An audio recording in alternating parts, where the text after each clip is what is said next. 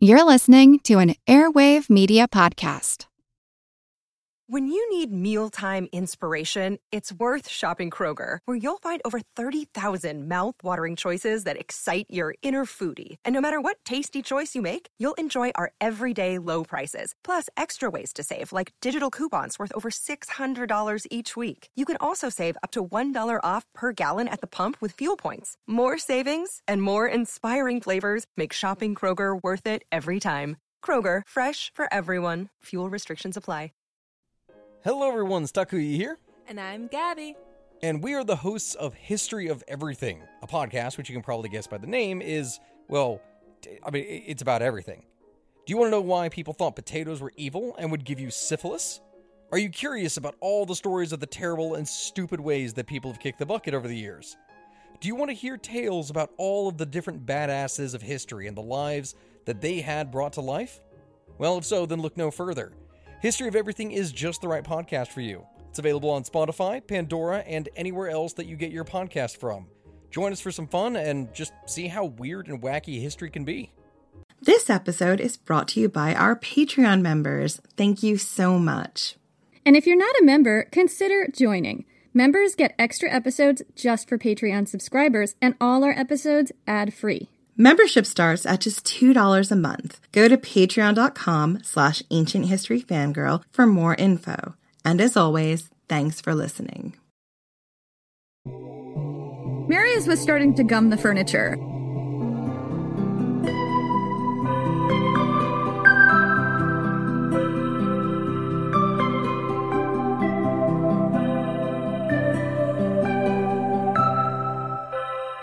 It's the third body they fished out of the Tiber this week, and it's only Tuesday. It's wrapped in a cloth sack, but a hand falls out, limp and swollen from the river, and a ruby ring winks on a finger. You recognize that ring. It's another one of your wife's relatives. You decide if you live through this, you're not going to tell her. She's been through enough. Your guards are in a hurry. Move on, they say. The dictator doesn't like to be kept waiting. You let a jest fall from your lips, and they all laugh, and for a moment you've made them compatriots, you and these men who may be leading you to your own execution. This is your power. You've always had this power, and now you're swaggering along the riverbank as if you were the one leading the way to a party in your honor. Your father hated when you did this. Your father told you to keep your head down. Your father died putting on his shoes. You will not be like your father. You've all lost friends and family since the dictator took the city. Since then, the proscriptions have weeded out his critics. Men march down the streets, waving the severed heads of their brothers in law and former colleagues. The dictator praises them, rewards them, hangs the heads in the Senate building. And that's where the dictator is waiting for you now. He is not an attractive man. His face is dead white, corpse white, his eyes a watery blue.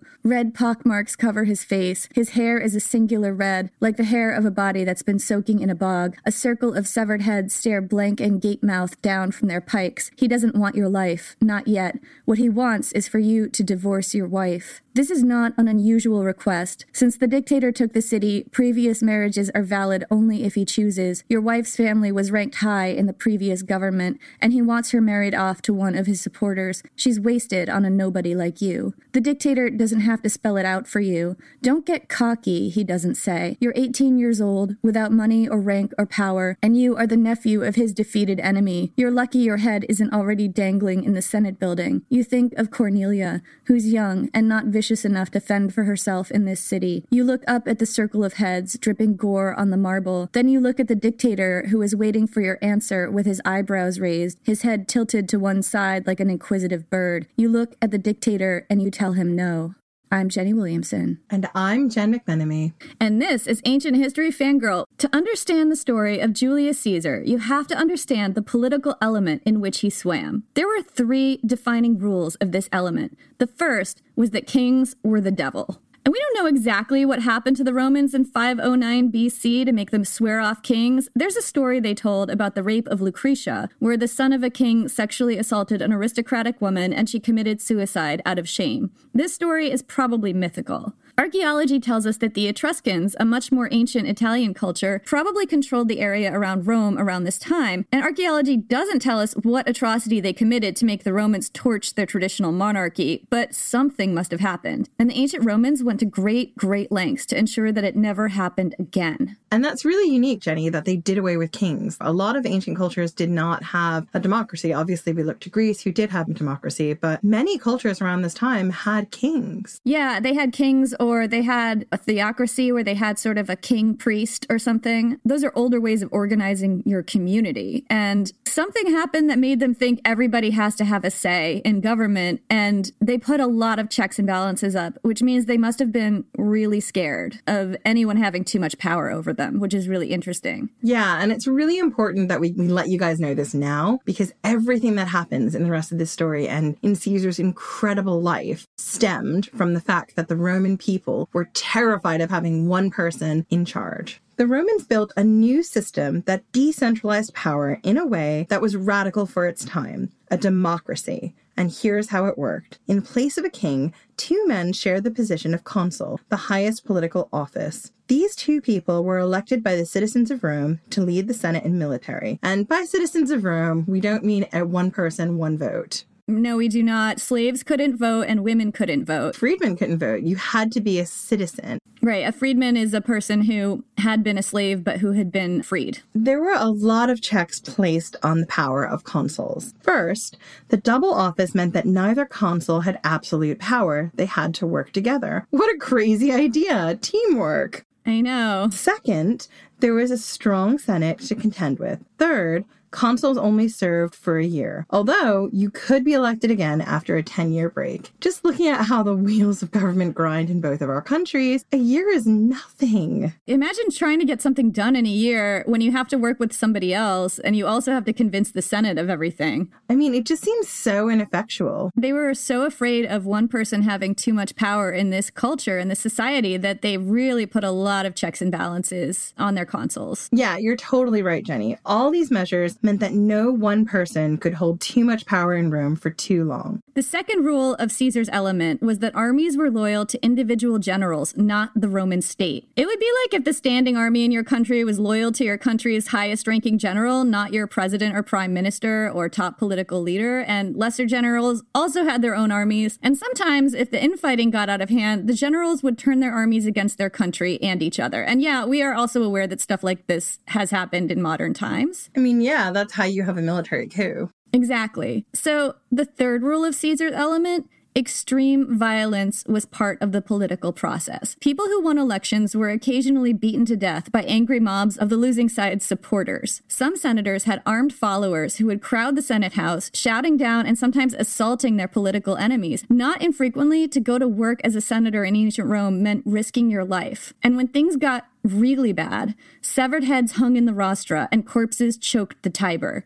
But we're getting to that. Yeah, and I just want to stop for a minute because when you told me this fact about senators getting their followers to go and beat up the winning candidate's followers and supporters, I was like, that is totally, totally insane. And yet. This was the reality. I know. And we talk about political divisiveness now. This was just as bad back in Caesar's day.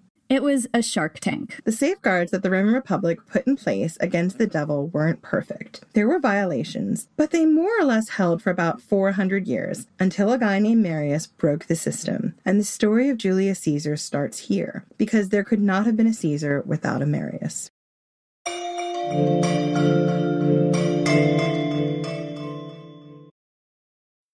When you need mealtime inspiration, it's worth shopping Kroger, where you'll find over 30,000 mouth-watering choices that excite your inner foodie. And no matter what tasty choice you make, you'll enjoy our everyday low prices, plus extra ways to save, like digital coupons worth over $600 each week. You can also save up to $1 off per gallon at the pump with fuel points. More savings and more inspiring flavors make shopping Kroger worth it every time. Kroger, fresh for everyone. Fuel restrictions apply.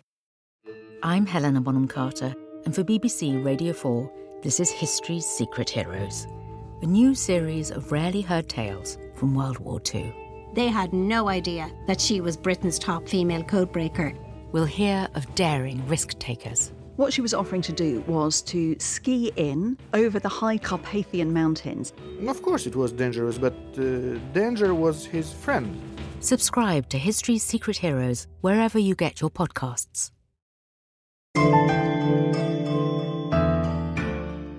Marius was born in 157 BC. 57 years before Caesar. And even at a young age, he was the kind of person that myths sprung up around. One of them was that as a teenager, he discovered an eagle's nest with seven chicks in it, a very rare thing, because eagles almost never had more than three at a time. Later, in hindsight, this was taken as an omen that Marius would hold the consulship of Rome, the Republic's highest office, seven times, which, incidentally, he did. During one of his consulships, Marius enshrined the eagle as the symbol of Rome, which is why, from then on, each legion carried its own golden eagle into battle. Marius was elected to his first consulship in 107 BC at the age of 50. Can I just say, he was 50. Like, wow, in the ancient world. His career started kind of late. No, his career started exactly on time. There's nothing wrong with hitting your high at 50. Right, and it also means that we have things to look forward to, which is nice to think we don't all peak early. Marius was a populist fighting against a corrupt and ineffective nobility, and one of his major projects was a series of military reforms, the Marian Reforms, that opened up military service to all male Roman citizens, not just the ones with land and money. Under Marius's new system, you could actually earn land in return for loyal service, so it was a an avenue for upward mobility all of a sudden. These reforms tied the troops' loyalty to individual generals rather than the Roman state because land grants to soldiers flowed from the generals. People didn't realize realize it at the time, but this was a major step toward loosening the checks on individual power in Rome. Marius was making it so that the armies were loyal to him alone,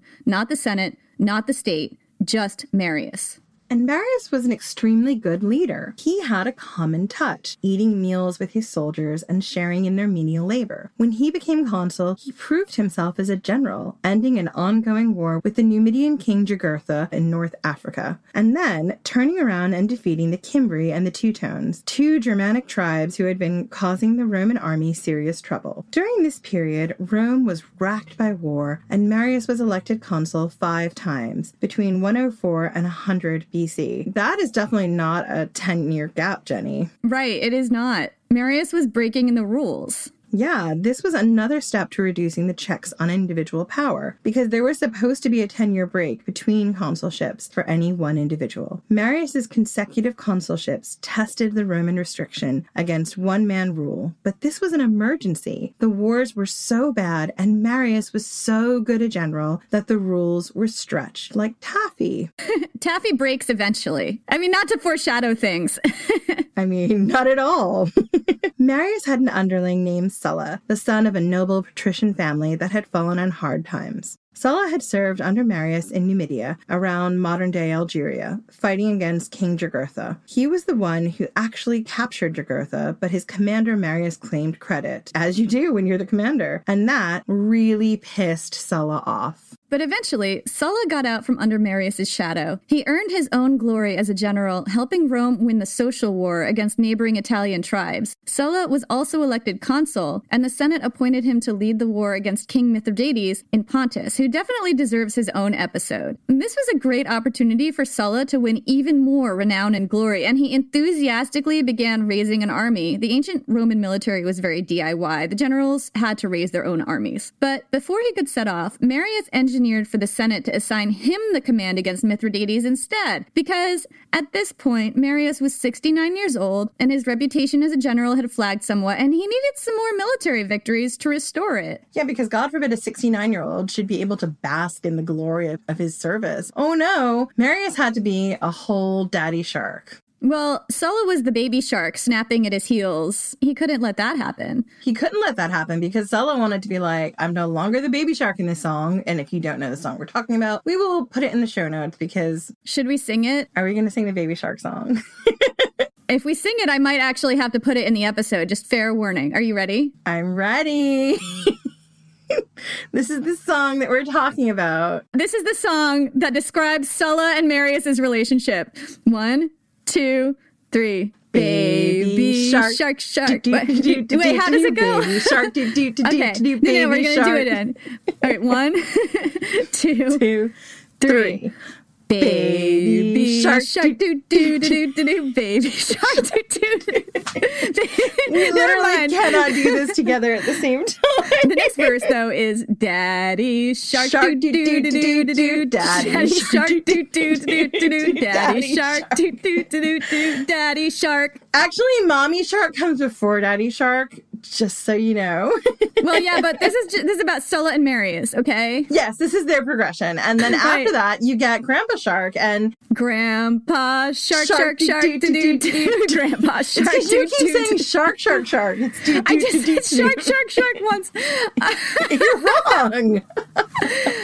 Okay, we have totally messed up the Sulla and Marius Baby Shark song. We have, but I think the important thing that we were trying to do with explaining this to you in a ridiculous roundabout way, because why would we do anything straightforward and simple, is that Marius is getting to his point where, yes, he hit his prime at 50 and now was 69. It was only 19 years that he had sort of been like the top daddy shark, and he was not ready to become the gummy mouth grandpa shark. He wasn't ready to turn over his power to Sulla, who was snapping at his heels and saying, Okay, dude, you're nearly 70. Maybe let me take on some of this stuff. When is it going to be my turn? Right. I mean, I think that that's the thing here is that Marius was starting to gum the furniture, and He, wa- I mean, he was 69 in the ancient world. Like, amazing. a lot of people who are 69 are still uh, 100% contributing to society, but this was the ancient world, and Yeah, no, I'm not I'm not talking about modern day world and I think that's the really important distinction that I'm trying to make. I'm incredibly thrilled that Marius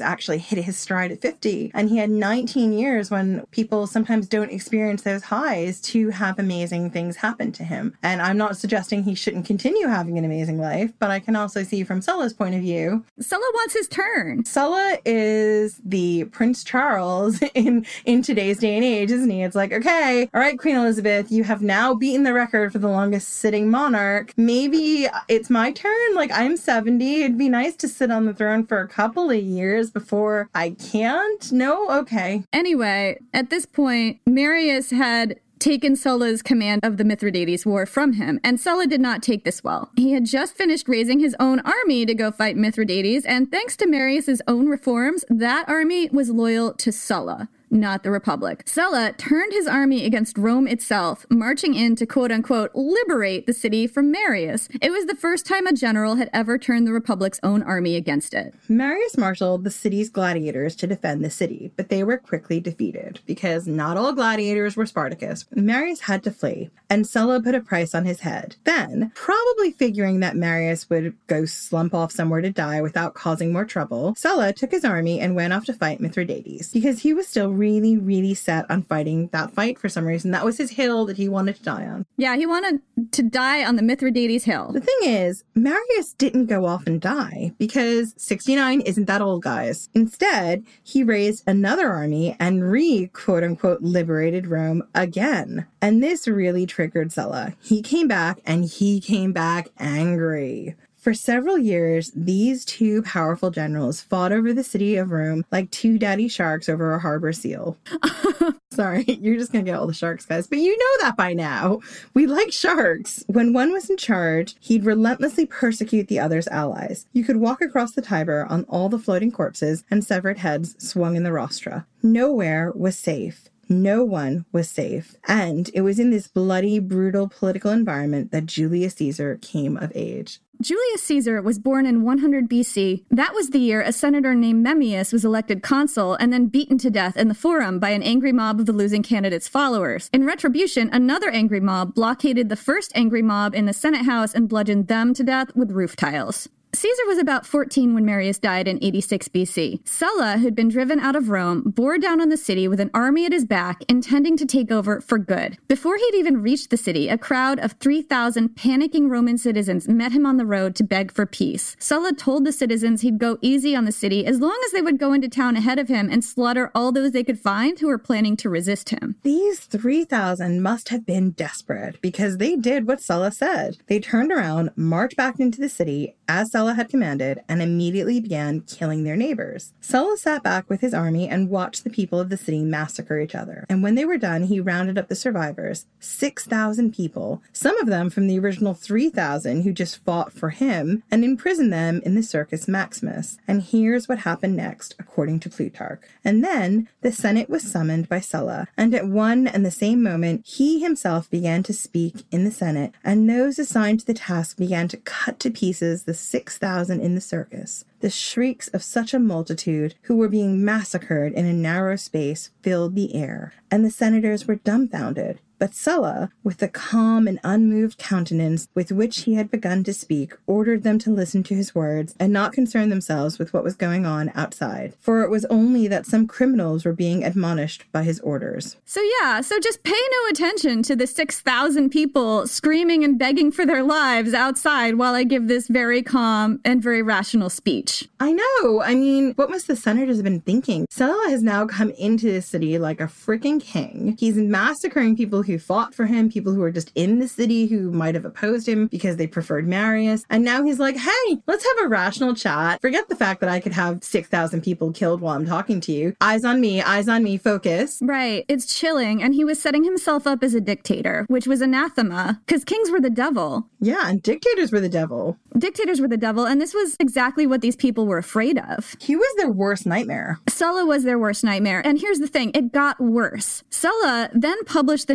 names of hundreds of people who at any point had sided with Marius. It was open season on those names. Any who killed someone on Sulla's list would be rewarded handsomely. Anyone who harbored a person on that list, including their own parents, wives, siblings, and other close family members, would find themselves next in line for slaughter. These killings didn't just extend to Rome, by the way. They became law everywhere in Italy. And here's how it worked. If you killed someone on Sulla's list, decapitated the corpse, and brought Sulla the severed head, he'd hang it up in the like you would your child's drawing from kindergarten on your fridge. And you got to keep the dead person's stuff. The dead person didn't have to be on the list, by the way. You could bring Sulla any head you wanted. You could even add the name of your kill to the list after the murder. Sulla was not watching this list closely, and everybody knew it. A lot of people enriched themselves this way by killing their wealthier neighbors and taking their stuff. Here's how Plutarch describes it. Quote, those who fell victim to the political resentment and private hatred were as nothing compared with those who were butchered for the sake of their property. Nay,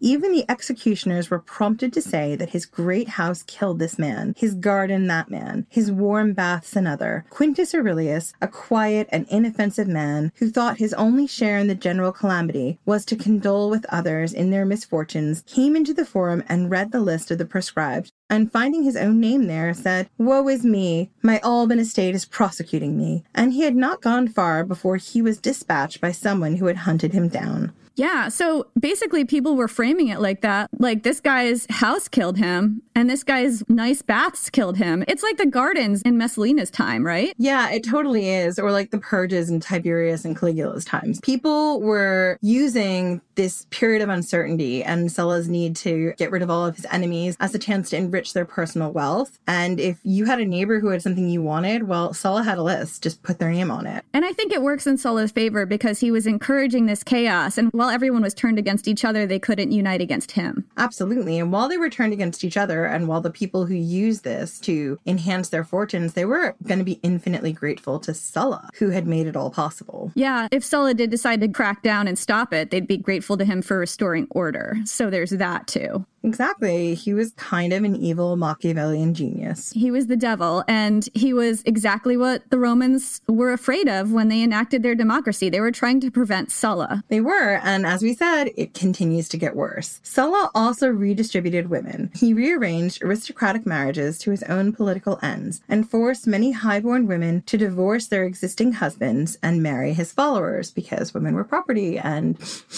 Yep, smells about right. Yeah, toxic masculinity, our old friend. Crack a window, would you, Jen? At this point in history, it was dangerous to be a former ally or relative of Marius. And if you were one or both of these and you said no to Sulla, that was suicide. Which is why when Sulla ordered the 18 year old nephew of Marius to divorce his wife, he had every expectation that the boy would keep his mouth shut and obey. That kid was lucky his head wasn't already hanging in the rostra. But he didn't obey. He said no. That kid was Julius Caesar. No, Jenny. That kid was Julius fucking Caesar. right. That was Julius fucking Caesar, you guys. This is your warning. There is a possibility that we will say Julius fucking Caesar a few times. We're going to say it a lot. This is your warning. Julius Caesar wasn't anyone particularly important. His family was an ancient one. Supposedly, they went back to the founding of Rome. But their fortunes had dwindled over the centuries, and now they were on the fringes of power. He became the head of his household at the age of 16. His father had died putting on his shoes, which is just such a random fact, Jenny. It random facts though, they're awesome. They are. Caesar's wife was Cornelia, the daughter of Cinna, a prominent ally of Marius. The couple had married young, around 16 and 14 respectively, so Caesar was very closely aligned with the Marius side of the conflict, and that alone was enough to get you killed in Sulla's Rome. Refusing to divorce Cornelia was a very, very ballsy move on Caesar's part. So Caesar, the nobody baby shark, stood up to Sulla, the terrifying dictator shark. Dictator shark, do do do do do do. Dictator shark, do do do do do do do. Shark, do. Dictator shark. This is a terrible song. Well, it's not a terrible song for children. Maybe not appropriate for ancient history, but what do I know?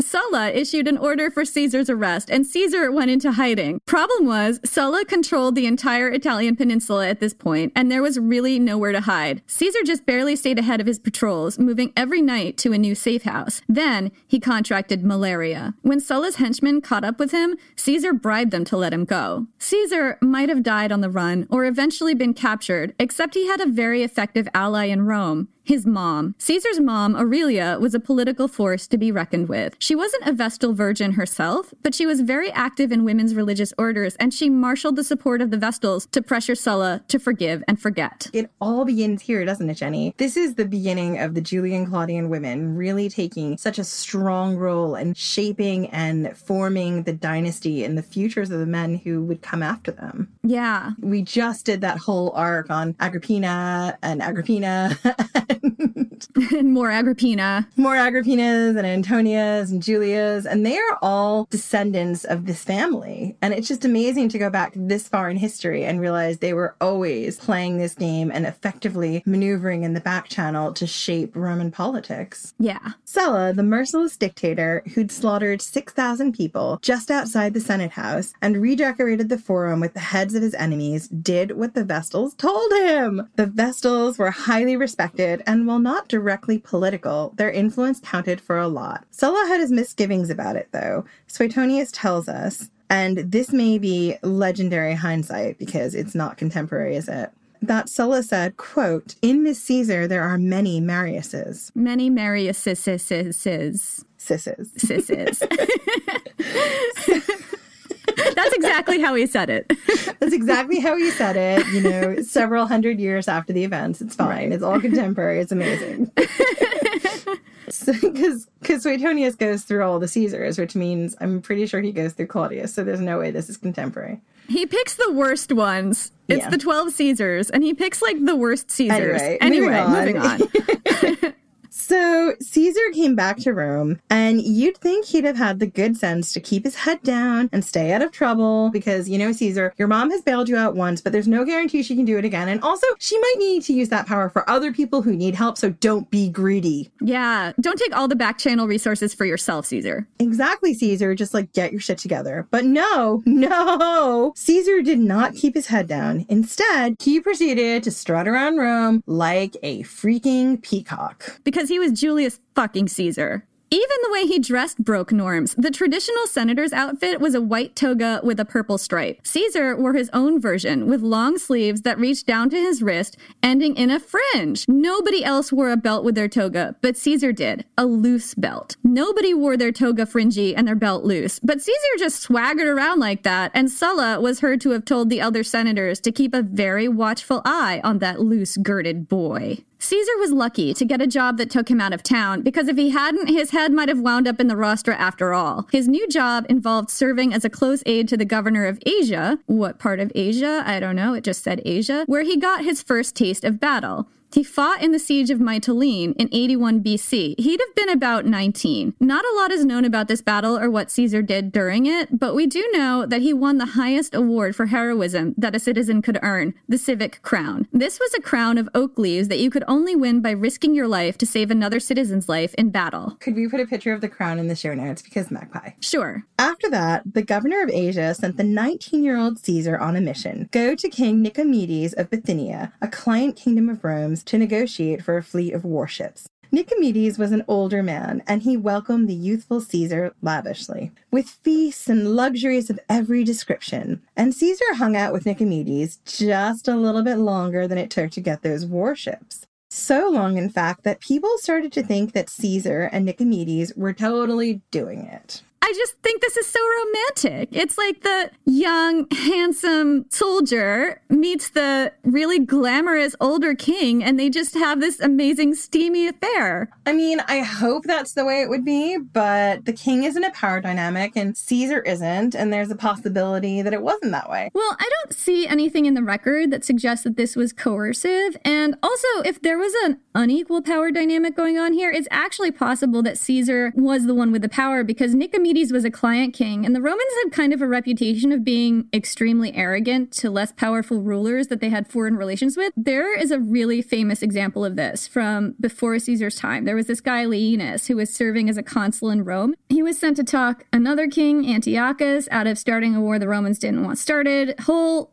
long story. And when Antiochus said, I don't know, I have to think about it, Laenas drew a circle around him with a stick and said, Have your answer before you step out of the circle. Like, this is what foreign relations sounded like to the Romans not really diplomatic, guys. Yeah, I'm not to say that this was always the case, but I'm just saying that from what I have read, there's a lot of arrogance there and a lot of heavy handed wielding of power. And if Nicomedes was a client king, it's possible that Caesar would have swept in there as the really arrogant representative of the more powerful Roman state. And it's possible that even though he was a king, the power dynamic tilted in the other direction. So we don't know, but it's, you know, one of the possibilities. Or maybe they were just on an equal playing field. I mean, Caesar was only 19. That's the other thing about it is that there was an age difference and Caesar was quite young. So there's that. When is there not like an inappropriate age dynamic going on in couples in the ancient world? I feel like this is constant. But I think given what we know about Caesar and what we know about Roman foreign relations, it's quite possible that Nicomedes was the lesser power in this power dynamic, or at least this evened the playing field so that these two were equal. In which case,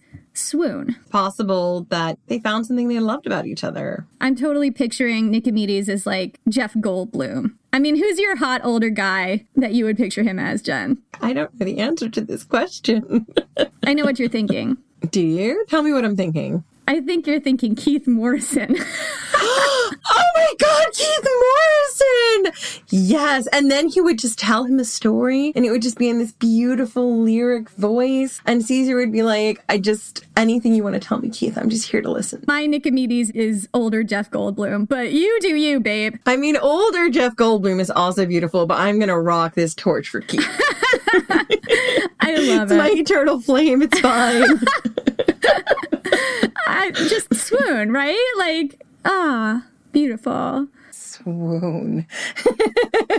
it kind of makes me happy to see a record in which maybe Caesar was bisexual. And it seems like what a nice relationship. It makes me think of Achilles and Patroclus. And you all know how I feel about that relationship. Yeah, I feel like Patroclus really humanized Achilles. Anyway, so this rumor that Caesar and Nicomedes were having this affair was actually a big scandal back in Rome because of the weird type of toxic masculinity they had. Sex between men wasn't universally condoned. If you did it in the army, you could be put to death. It looked way better if you were the top in the relationship because the ancient Romans reserved a lot of contempt for people on the receiving end of gay sex or straight sex because misogyny. You were supposed to be the giver and not the receiver. And the joke here was that Caesar was the receiver. And yes, we're aware that that is completely toxic and a horrible way to look at things. This rumor would keep coming up for Caesar throughout his life. And one joke his enemies used to make was that Caesar laid the Gauls low, Nicomedes laid Caesar low, which is totally the tagline of this romance novel I'm writing in my head. But Caesar was very prickly about these rumors. So, at any rate, Caesar hung out just a little too long in Bithynia. Maybe because he was having a steamy affair with a totally hot older man who happened to be a king, or maybe because you just like the food and the climate. Who knows? Yeah, and it was probably a lot more luxurious at Nicomedes'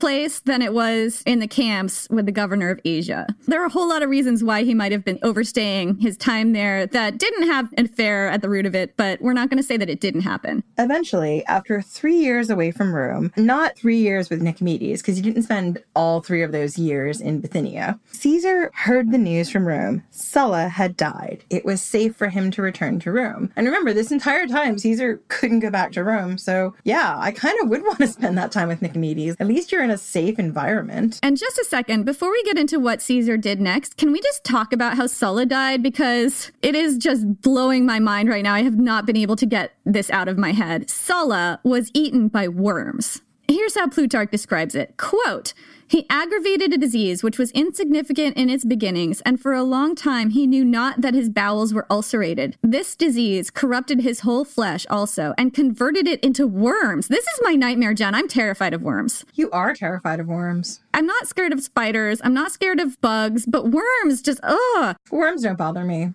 but I really don't like snakes. so, Sulla, this disease corrupted his whole flesh also and converted it into worms, so that although many were employed day and night in removing them, what they took away was as nothing compared with the increase upon him. But all his clothing, baths, hand basins, and food were infected with that flux of corruption. So violent was its discharge. Therefore, he immersed himself many times a day in water to cleanse and scour his person, but it was of no use, for the change gained upon him rapidly, and the swarm swarm of vermin defied all purification. Could it have been like some water based parasite that every time he was actually going into the water was making it worse? Yeah, I don't know that. If anyone knows about Sulla's worms, tweet us. but don't send images, just send words.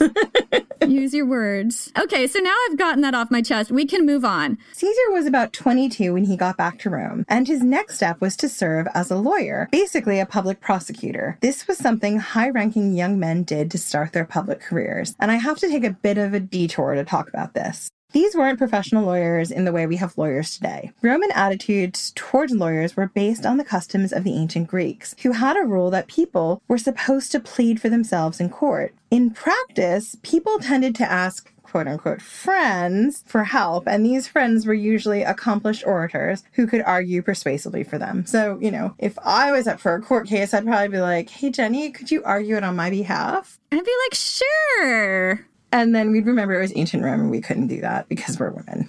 In ancient Rome, it was also technically illegal to make money to represent someone in court. That didn't mean that people didn't pay their lawyers, but when it happened, it was on the down low. In the open, lawyers had to do this elaborate song and dance where they just pretended to be generous private citizens representing someone in court out of the goodness of their magnanimous and too big hearts with all of their spare time. For centuries, up until the time of Claudius, this was basically the situation for lawyers in Rome. And since this profession wasn't wasn't supposed to be a profession. All you had to do was say you were a lawyer, and you were one. People working in this job were usually trained in oratory, not Roman law. Could you imagine just being like, I'm a lawyer?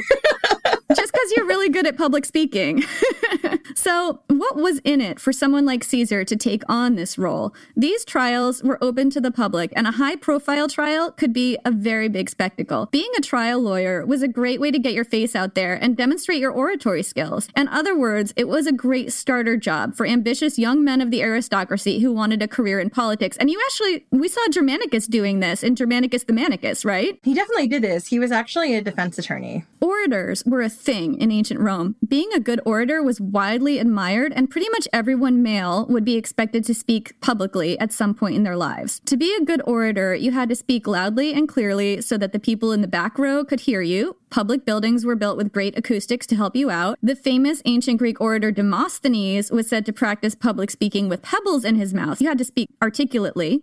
Personal charisma was also a big part of it. How you styled your hair, how you held yourself, how your toga fell, every gesture and shift of weight was precisely calculated. I feel like we should try and record an episode of this podcast with pebbles in our mouth. I don't think it would go very well. I know it wouldn't go very well. I feel like sometimes I sound like I have pebbles in my mouth when I don't. So yeah, we definitely need some elocution lessons. Hey, Demosthenes, where are you? Where are your pebbles? So Caesar was an excellent orator, particularly his gestures. Apparently, he really liked to talk with his hands, a man after my own heart. And that's the stereotype is that the Italians talk with their hands. As an Italian, Jen, do you think that that stereotype is founded in fact? I think it's very much down to the person who you're speaking about and the family and where they came from in their culture. But I know that my Italian American family do you talk with their hands. Caesar also had a high pitched and impassioned voice. He was said to have a simple, compelling writing style that really grabbed attention. People gathered from all over the city to watch him prosecute. And here's the thing Caesar made a very interesting choice in his legal career. Instead of being a public defender, he chose to be a public prosecutor. Now, here's why that's such an interesting choice. Being a lawyer in the public courts wasn't just a way to perform in front of the crowds. If you worked to defend the rich and powerful, you could get those people indebted to you. It was a great way to build connections and get influential people to owe you favors. But instead of defending the rich and powerful, which would have earned him crucial political allies, Caesar took a different path, aggressively targeting those potential allies. His specialty was going after former governors of Roman provinces on charges of corruption and extortion. I mean, he just took the path of, I'm just gonna piss people off. Because he was Julius fucking Caesar. Sorry, guys, we warned you. this was sadly very common. The way the system was set up, it didn't just encourage extortion, it practically demanded it. Candidates had to spend vast amounts on bribes and public spectacles to get popular and win votes. So most politicians in Rome were in debt up to their eyeballs. The law in Rome said you couldn't be sued or forced to pay off your debts while you were in office, but the minute your term ended, you were fair game. If you went into debt to finance your political career, and everybody did this, it was necessary to keep hopping from post to post to stay one step ahead of your creditors. Lose an election at the wrong time, and those creditors would descend on you. Would they descend on you like a bunch of sharks? Like a crowd of daddy sharks, a harbor seal. So, what could happen if your creditors got a hold of you? According to the 12 tables, the basis for Roman law, you had 30 days to pay back your debt. If you failed, your creditor would publicly shame you, putting you in chains for 60 days and exposing you to the public on market days with the amount of your debt announced to the world. If no one stepped forward to pay off your debt within that time, you could be sold into slavery or put to death. A lot of people became slaves because of unpaid debts. There was also a nasty Merchant of Venice style rule where if you owed multiple loans to multiple people, they could all take gouges of flesh from your body proportionate to the amount you owed. There isn't a record of this actually happening to anyone, but in theory it could have. Unpaid debt could ruin whole families as well because children were frequently held responsible for their parents' deaths. A governorship offered about three to five years of reprieve from creditors, but it didn't offer a salary. Governors faced massive pressure to take bribes, steal from public funds, and extort the citizens, not just to enrich themselves, but to stave off creditors back home. Add to that few local checks on their power and the difficulty local people faced in traveling all the way to Rome to press charges, and what you get is a system set up to encourage corruption. Caesar went after ex governors the minute they set foot back in Rome. And while it might look like he was shooting himself in the foot by doing this, what he was actually doing was laying the foundation for a political career as a populist, following in the footsteps of his uncle Marius. By targeting the most notoriously corrupt former governors he could find, he was encouraging the common people to see him as their champion. And he was good at it. Over a period of several years, Caesar did well enough to make a lot of highly placed enemies. Once again, skipping town started to look like a good idea.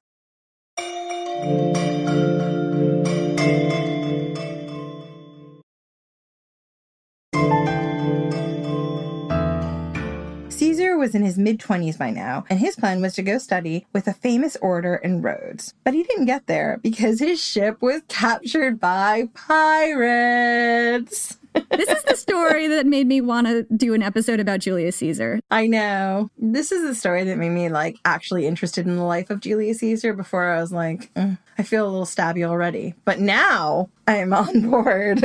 Caesar was a hard sell to Jen. I had to consciously work to get her to be interested in doing a big arc on Julius Caesar. She really did. And then she busted out these pirate stories and people beating each other to death with roof tiles. Caesar saying no to Sulla when he ordered him to divorce his wife. That's a good one, too. I'm won over, and if you're not won over yet, just keep going. I'm telling you. I think that one of the things I've noticed about how Caesar's story gets told in documentaries and stuff is that a lot of the time they start in his mid to late career and they don't cover the early stuff. And some of the early stuff is just fascinating. You start looking at his career from this point where he's fully formed in this political animal, and you don't actually see how he came to be that animal. And that process to me is just fascinating because he was on the wrong side of everything and he did the wrong things every single time, saying no to Sulla, not divorcing his wife. His uncle had been Marius. Wow, you were absolutely right, Jen.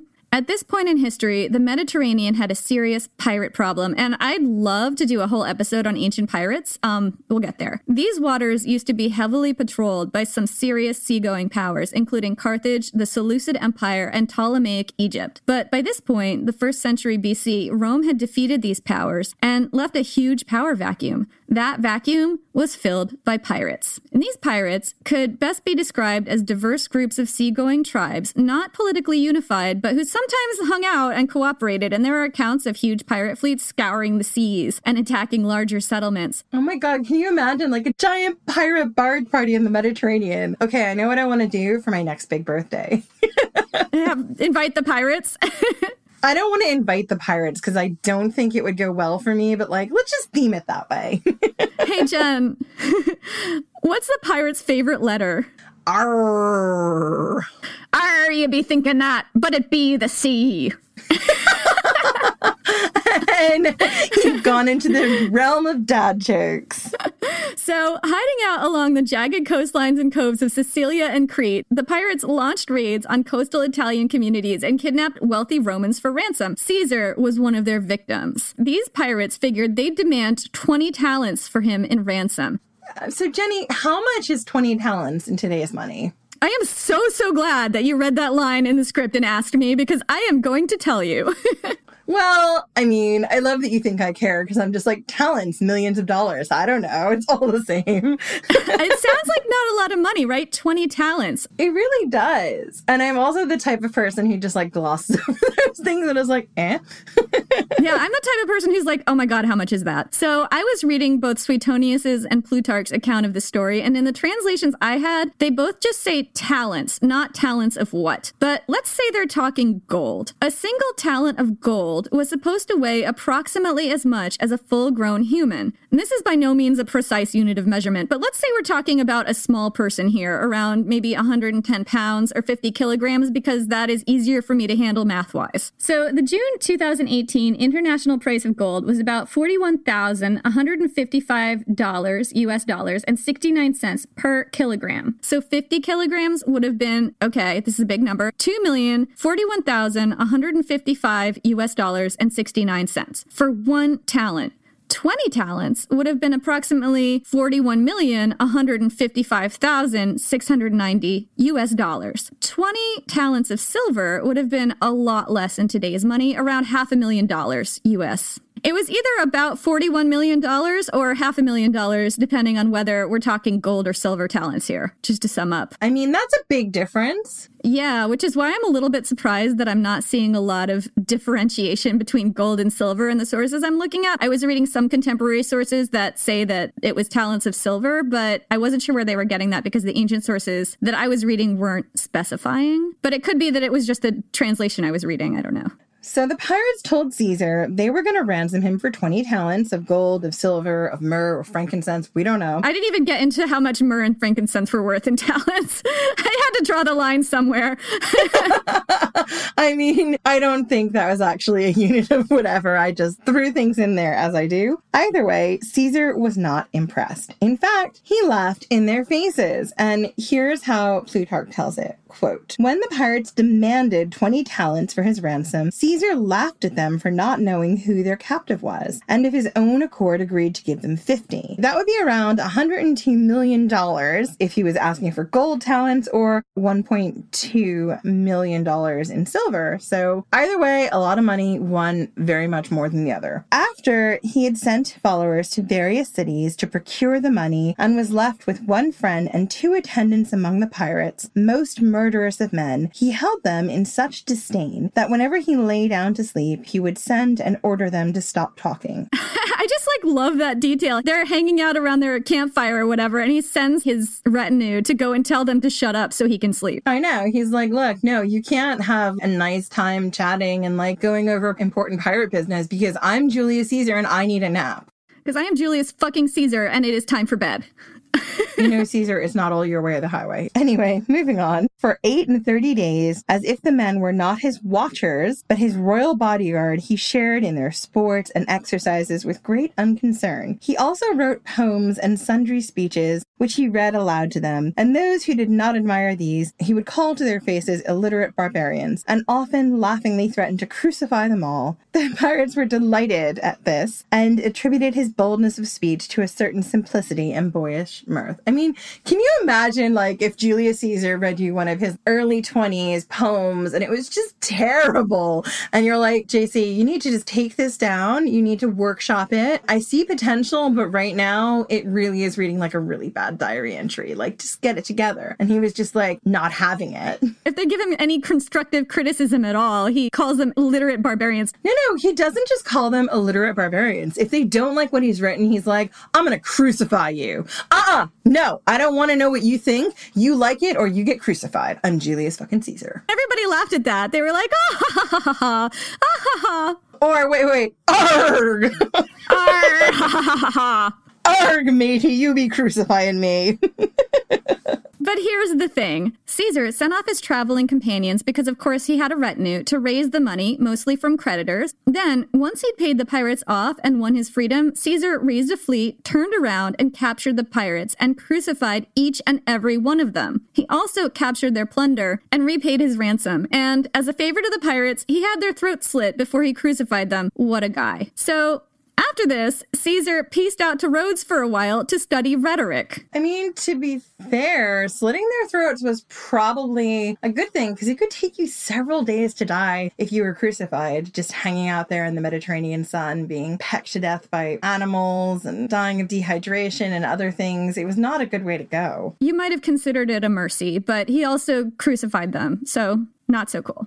Well, he did tell them that if they laughed at his poems, he would crucify them. I mean, he's got to be a man of his word. Otherwise, what's the point, Jenny? Caesar came back to Rome around 73 BC after another three years away. Soon after, he was elected to military tribune, his first elected position. Military tribunes were high ranking officers in the Roman army, and Caesar was elected the year Spartacus rebelled against Rome. Most likely, he was serving in Italy at this time. Ancient sources usually tell us when he was posted on foreign soil, but we don't have any details about what he was doing during the Third Servile War. So, Jenny, what happened in the Third Servile War? I mean, I know a little bit from what I'm looking at in my Spartacus research, but I can't believe that Julius Caesar wouldn't have been like involved in that conflict. He got involved in everything. We don't have any details about what Julius Caesar was doing in the Third Servile War, and I feel like that's a giant plot hole. You know what happened, Jenny?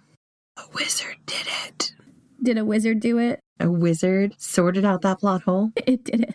In 69 BC, about four years after Caesar returned to Rome, his aunt Julia died. Julia had been the wife of Marius, and even today, the Sulla and Marius wars cast a long shadow. Not even a decade ago, being Marius's ally was a death sentence, and those in power at this time were mostly people who gained power under Sulla. Marian followers were impoverished, shell shocked, and scattered, and they tended to keep a low profile, but secretly, around kitchen tables, among the poor and non aristocrats, aristocrats, the populist Marius, the general with the common touch, was still well loved and deeply mourned. And Julius Caesar knew it. During his aunt's funeral, he displayed images of Marius that hadn't seen the light of day since before Sulla's time. This caused a popular uproar. Some loudly protested these images, but the bulk of the crowd shouted the protesters down and wildly applauded Caesar for celebrating their beloved populist leader at his wife's funeral. He was really putting the focus on Marius and not Julia, but this was kind of an ancient Roman thing to do because women's identities were so tied to their husbands. But let's be real, it was also a way for Caesar to aggrandize himself. Yeah, something Caesar was very, very good at. Caesar's wife Cornelia, died in childbirth around the same time. She would have been around 28. Caesar and Cornelia had been married for about 14 years by this time, and while we don't know a lot about their marriage, a lot of signs point to it being more or less a happy one. Caesar gave an oration at her funeral, which was a great honor that was never given to young women. This impressed the public even more. Everyone went, ah, and thought Caesar was a big softy who was nice to his wife. Although I don't think he really qualifies as guy who was nice to his wife because he cheated on her a lot. Yeah, he definitely did. But I think of his three wives, he might have liked this one best, but who knows? Seems that he probably did. Also, they were conveniently reminded that Caesar had defied Sulla to stay married to Cornelia, more points in Caesar's favor. Soon after this, in 68 BC, Caesar was elected quaestor, an administrative position and an important rung on the political ladder. He was sent to further Spain, which was about as far away as you could get at this point and still be in the Roman Empire. And Caesar was kind of in a mood at this time. Maybe the recent death of his wife and aunt reminded him of his own mortality. Either way, while he was in further Spain, he took one look at a statue of Alexander the Great and got very, very, very emotional. Alexander conquered the world at his age, he explained, and he'd done nothing particularly important with his life. And it's possible this was like Caesar's quarter life crisis.